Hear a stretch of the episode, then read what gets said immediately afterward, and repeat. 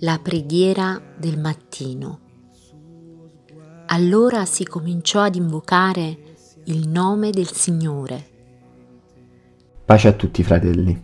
Il testo che leggerò stamattina si trova nella lettera di Paolo a Tito, capitolo 2, verso 14, che dice così. Egli ha dato se stesso per noi per riscattarci da ogni iniquità e purificarsi un popolo che gli appartenga, zelante nelle opere buone. La lettera scritta da Paolo a Tito è incentrata su un argomento principalmente, la grazia di Dio per tutti noi. Paolo scrive a Tito, suo carissimo amico, per dargli una missione, annunciare il vero messaggio della salvezza al popolo cretese. A causa dell'operato di alcuni capi corrotti, il messaggio del Vangelo era arrivato a Creta in maniera sbagliata, in modo sbagliato. C'era bisogno di un intervento. C'era bisogno di annunciare il vero e incondizionato amore di Dio, che va oltre ogni errore, oltre ogni peccato, oltre ogni giudizio.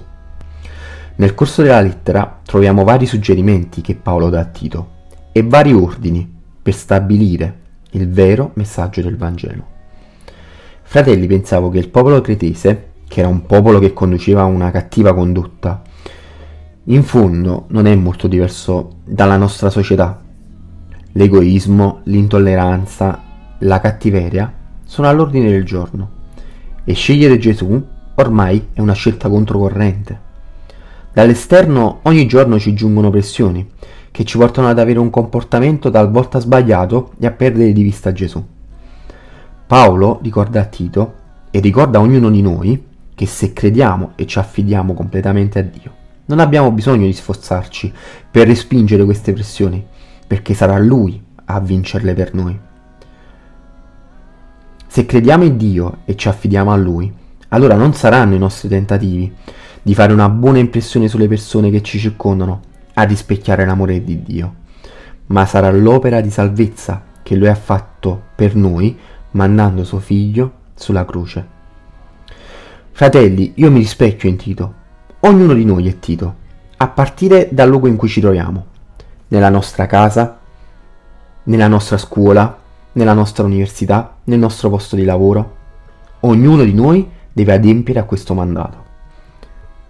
Questo è il nostro mandato, annunciare che il sangue di Gesù ci ha riscattato e ci ha reso delle persone nuove.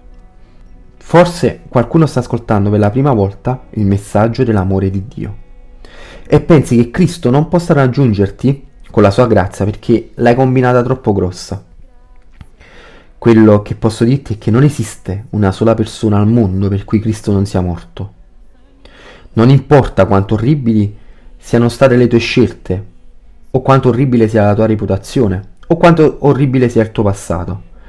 L'amore di Dio è per ciascuno di noi, è per te e per me.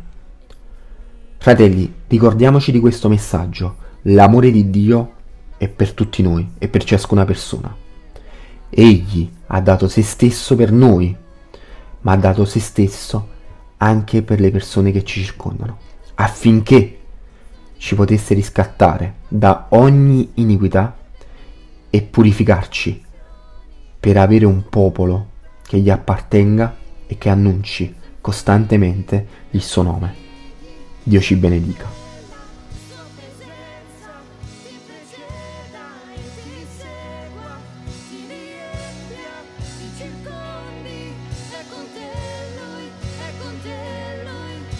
Mattino e alla sera